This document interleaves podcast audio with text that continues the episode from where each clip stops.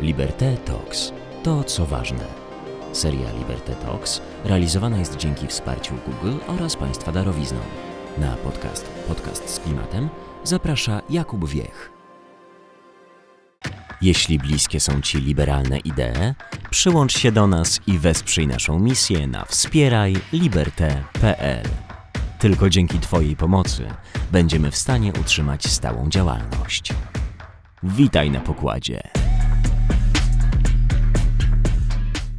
Dzień dobry Państwu, Jakub Wiech, to jest podcast z klimatem nagrywany dla Liberté. Wracamy po krótkiej przerwie i wracamy w zasadzie w nowej rzeczywistości, bo to, co dzieje się na unijnym rynku energii w ostatnich tygodniach, można nazwać zupełnie nową oczywistością. Ona zrodziła się oczywiście w chwili, kiedy Rosjanie złamali pewne kluczowe zasady, które dotychczas rządziły rynkiem energii w Unii Europejskiej. Przede wszystkim, co już było widoczne od kwietnia, Rosjanie zaczęli zrywać długoterminowe umowy, umowy, które dotyczyły dostaw gazu z Rosji do takich krajów jak na przykład Polska. I tym wy, wyszli poza taki schemat, który no, istniał w zasadzie od 30 lat, który mówił, że Rosjanie owszem mogą tam manewrować w, jakiś, w jakimś zakresie, w krótkim okresie dostawami błękitnego paliwa, mogą je tak nagle na kilka godzin wstrzymywać, mogą też być selektywni przy doborze partnerów handlowych, mogą windować stawki przy nawiązywaniu nowych umów, ale nigdy nie zrywają długoterminowych kontraktów, które już zostały zawarte. To był taki powiedzmy paradygmat, na którym zasadzała się opinia Gazpromu jako dostawcy gazu do Europy i to istniało przez w sumie 30 lat. Przez ten okres no, Rosjanie nie poważyli się na naruszenie długoterminowego kontraktu na dostawę gazu. I to wszystko skończyło się wtedy, kiedy Polska, Bułgaria, potem Finlandia, Holandia, Dania zostały odcięte od rosyjskiego surowca. To było właśnie zerwanie przez Gazprom umów na dostawę błękitnego paliwa. Zerwanie, które zasadziło się na sztucznie wykreowanej przyczynie, bowiem Rosjanie jako powód podali no, niedostosowanie się tychże państw do nowych wymogów płatności, czyli do uiszczania zapłaty za gaz według mechanizmu walutowego opisanego w dekrecie prezydenta Władimira Putina z 31 marca tego roku, który mówił, że teraz państwa będące, jak to nazwał w swoim dekrecie Putin, krajami nieprzy, nieprzyjaznymi względem Rosji, mają płacić za gaz na specjalne konta walutowe w Gazprombanku. Cóż, no, katalog państw nieprzyjaznych wobec Rosji jest bardzo szeroki i chyba poza Rosją i Białorusią zaliczają się do niego wszystkie kraje świata. Natomiast no, nie wszystkie te państwa zdecydowały się płacić według tego mechanizmu i na przykład Polska wprost mówiła, tak samo Finlandia i zresztą inne kraje, które spotkały się ze wstrzymaniem dostaw, również nie skorzystały z tego mechanizmu, więc gaz przestał do nich płynąć. Większość odbiorców europejskich poszła jednak Rosji na rękę założyła konta w e, zarejestrowanym w Szwajcarii Gazprombanku i tam uiszczała zapłaty za surowiec, zapłaty, które e, były, wpływały w euro, e, a następnie były przewalutowywane na ruble.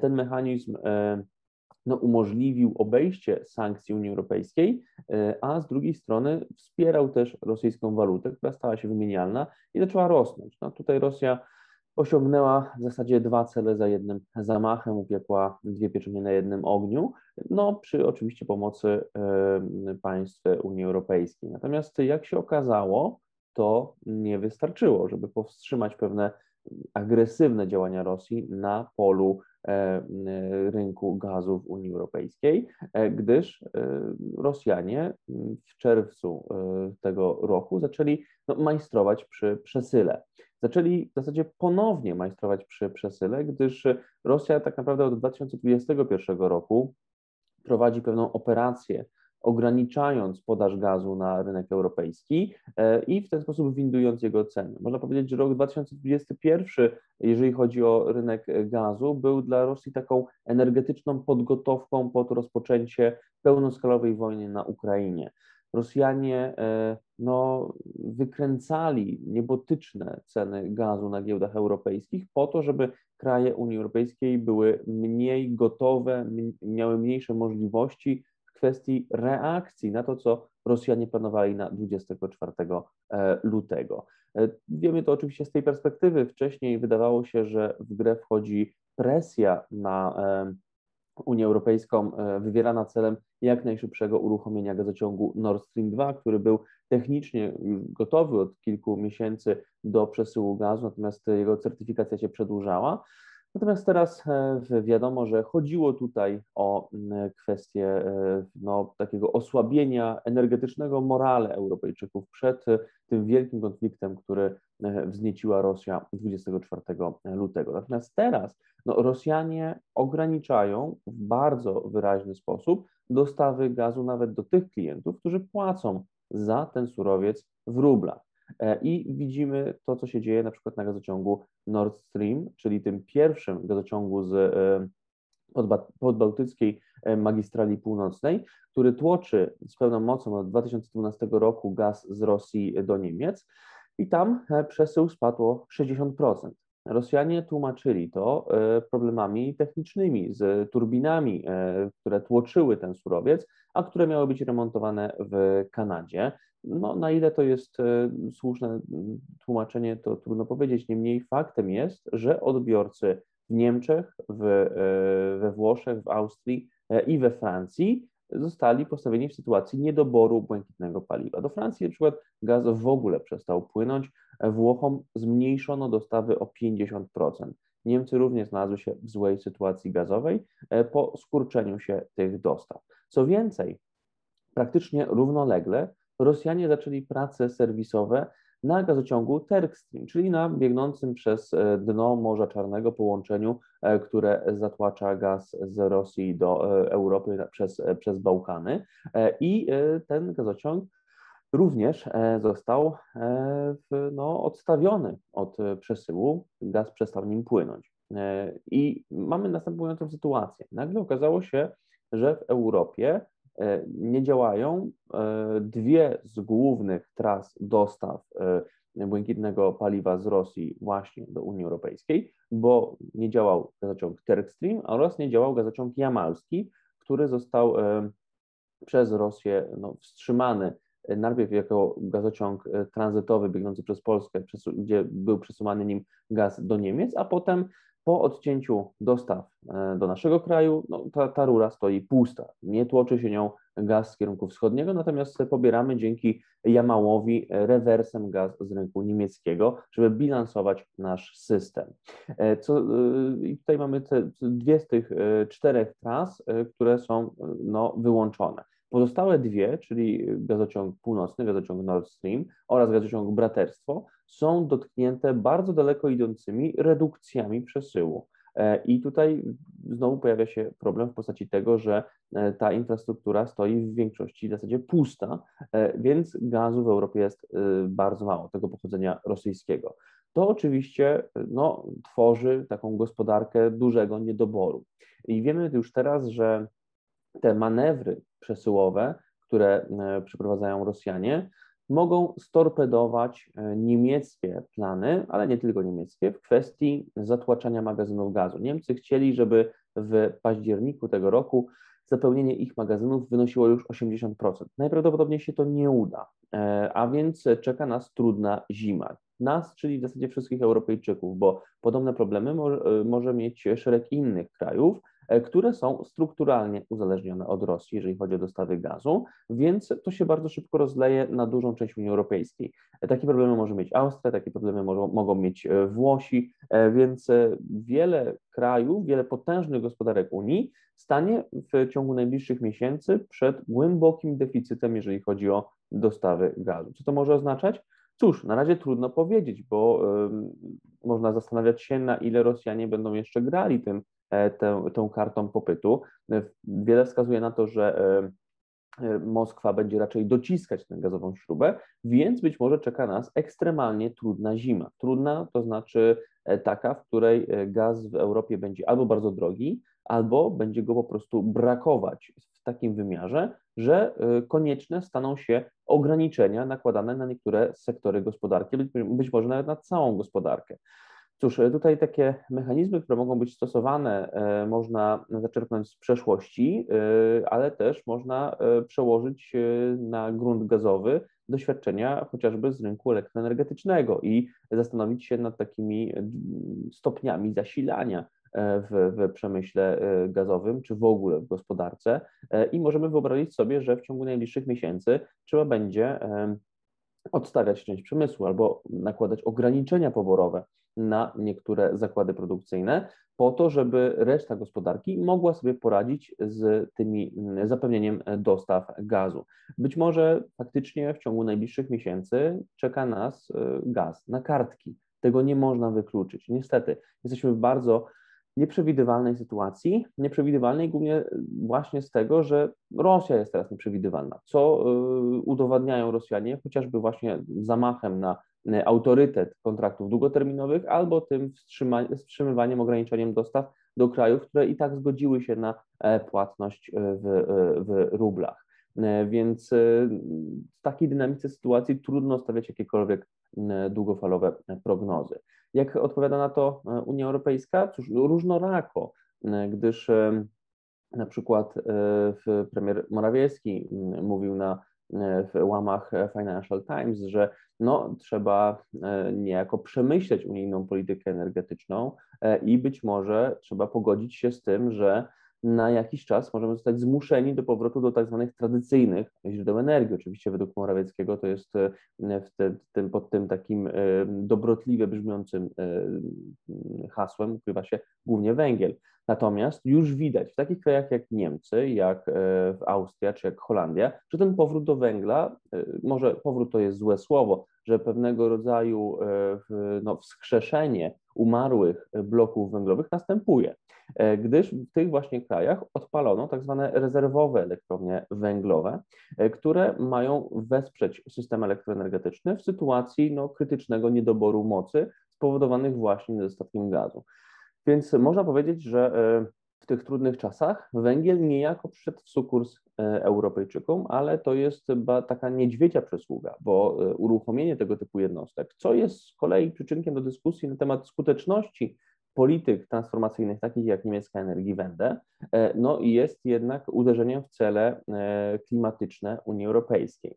Więc oczywiście e, rodzą się pytania, co dalej z unijną transformacją energetyczną, w jakim ona jest punkcie i czy osiągnięcie tych wszystkich celów jest jeszcze możliwe. Na te pytania odpowiada sobie teraz wiele państw Unii Europejskiej, natomiast trzeba też zauważyć, że no, węgiel nie jest tak szerokim remedium, jakie chcielibyśmy, e, za jakie chcielibyśmy je mieć, gdyż e, no, Europa odeszła od produkcji własnego węgla kamiennego, a o tym e, tutaj mówimy, tutaj wymieniając te e, elektrownie węglowe, które wracają do łaz.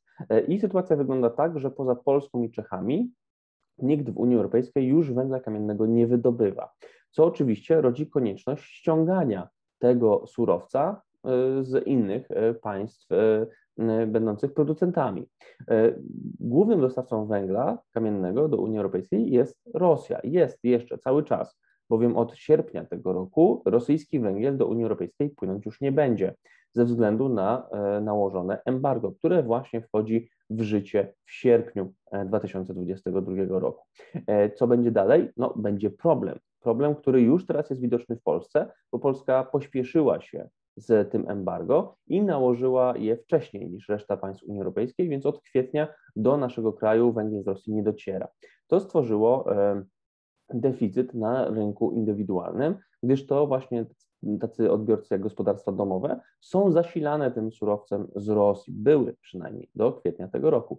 E, no i tutaj pojawiła się w pierwszej kolejności panika związana z tym, że e, ludzie przestraszyli się, iż węgla w ogóle może nie być, a to napędziło wzrost cen który w skupach utrzymuje się do dzisiaj. E, rząd wyszedł e, w, tej sytuacji z projektem gwarantowanej ceny węgla, tworząc taki system wsparcia mający e, dofinansować sprzedawców odpowiednią kwotą, tak żeby mogli oni sprzedawać węgiel po cenie gwarantowanej 996 zł.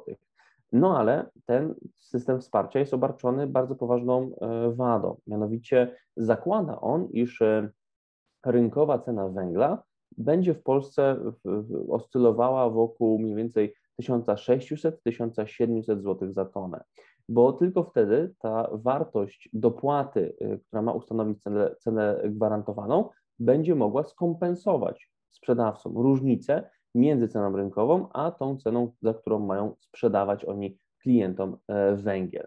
Co więcej, te y, dopłaty mają być wypłacane dopiero od stycznia przyszłego roku.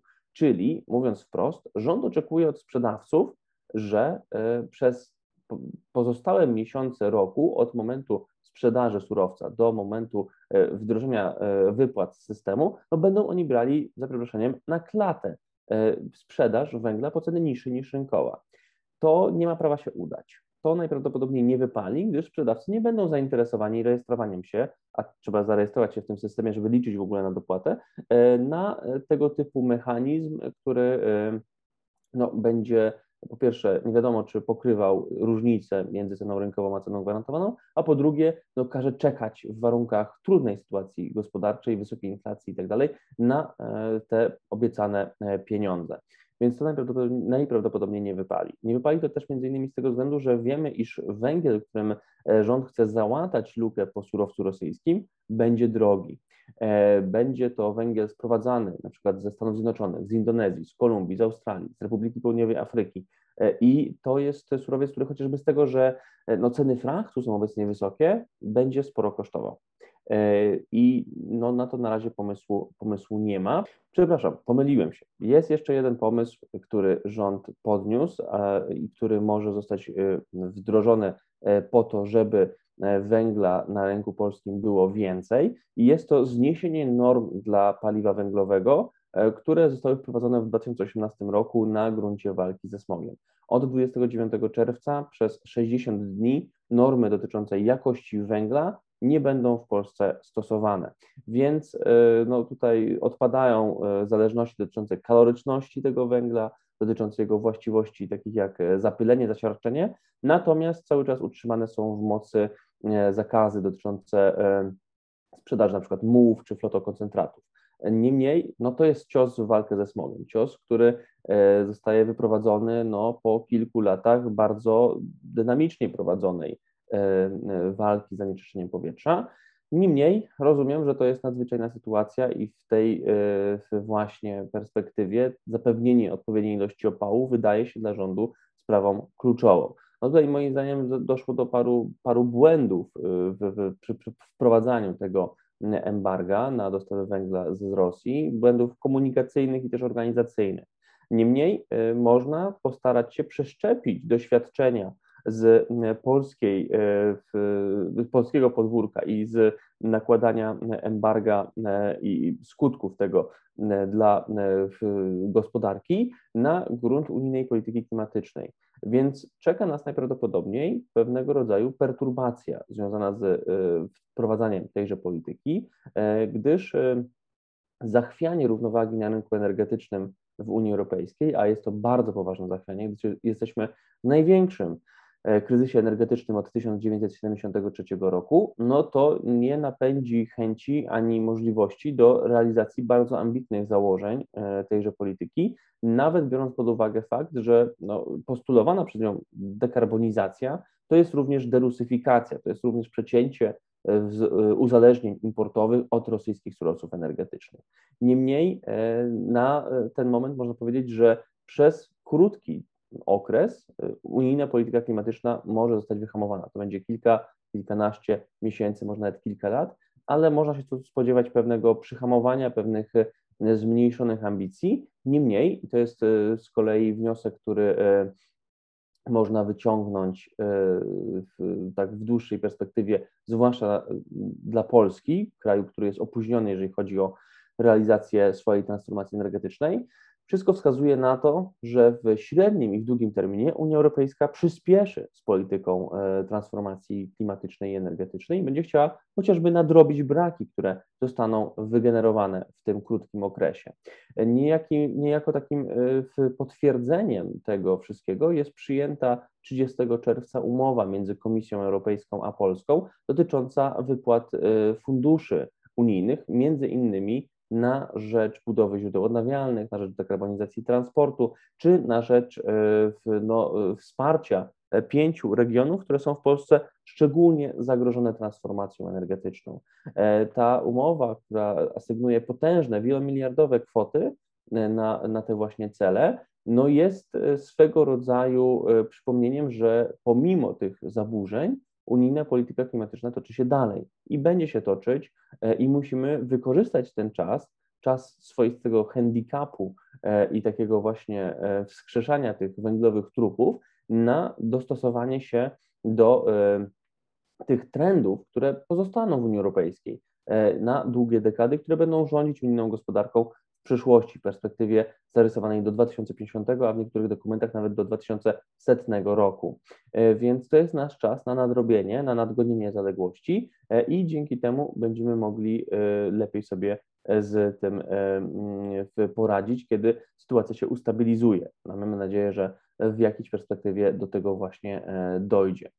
Więc Polska powinna teraz rozpocząć dynamiczny proces transformacji. I niejako da się to słyszeć z, e, z rządu, z rządu, który przyjmuje na przykład cel budowy 50 gigawatów mocy w źródłach odnawialnych do 2030 roku. Jest to bardzo dużo, gdyż e, Obecnie w całym naszym systemie jest 57 gigawatów mocy zainstalowanej, więc mamy w planach podwojenie tych mocy tylko o e, technologie nisko i zeroemisyjne w zasadzie. Także niejako zaczyna się na naszych oczach cicha, bo nieakcentowana, być może ze względu na zbliżające się wybory, transformacja energetyczna, ale jednak się zaczyna. Wreszcie powoli dostępujemy e, do, do, do zaszczytu rozpoczęcia tej transformacji, e, która zmieni oblicze polskiej energetyki, która ją zdekarbonizuje. Trzymamy za to kciuki, bo jest nam to potrzebne, również, co zostało już tutaj wspomniane, ze względu na to, iż dekarbonizacja to derusyfikacja. Natomiast co będzie dalej, to już tutaj y, trudno o takie drobiazgowe e, e, i szczegółowe e, prognozy, właśnie ze względu na dynamikę sytuacji. Natomiast miejmy nadzieję, że rząd poprawnie zidentyfikuje te zagrożenia, które czyhają teraz na unijnym rynku energii i te, które mogą nadejść i nie oprze się pokusie, no też sygnalizowanej przez niektórą e, część rządu, tutaj mówię o Solidarnej Polsce, by jednak zamiast transformacji e, utrzymywać się przy konserwacji naszego systemu elektroenergetycznego. Musimy nadrabiać zaległości, musimy e, nadrabiać braki i ta obecna sytuacja geopolityczna i energetyczna jest pewną też szansą na to, żeby z mniejszą zadyszką dobiec do unijnej stawki w tym wyścigu po neutralność klimatyczną, która e, no, zdystansowała nas już jakiś czas temu. Więc musimy działać na rzecz jak najszybszego nadrobienia zaległości e, i e, ten proces nadrobienia zaległości mam nadzieję śledzić dla Państwa w kolejnych odcinkach podcastu z klimatem. A teraz dziękuję bardzo za uwagę. Jakub Wiech, kłaniam się i do usłyszenia. Jeśli bliskie są Ci liberalne idee, przyłącz się do nas i wesprzyj naszą misję na wspierajliberte.pl. Tylko dzięki Twojej pomocy będziemy w stanie utrzymać stałą działalność. Witaj na pokładzie.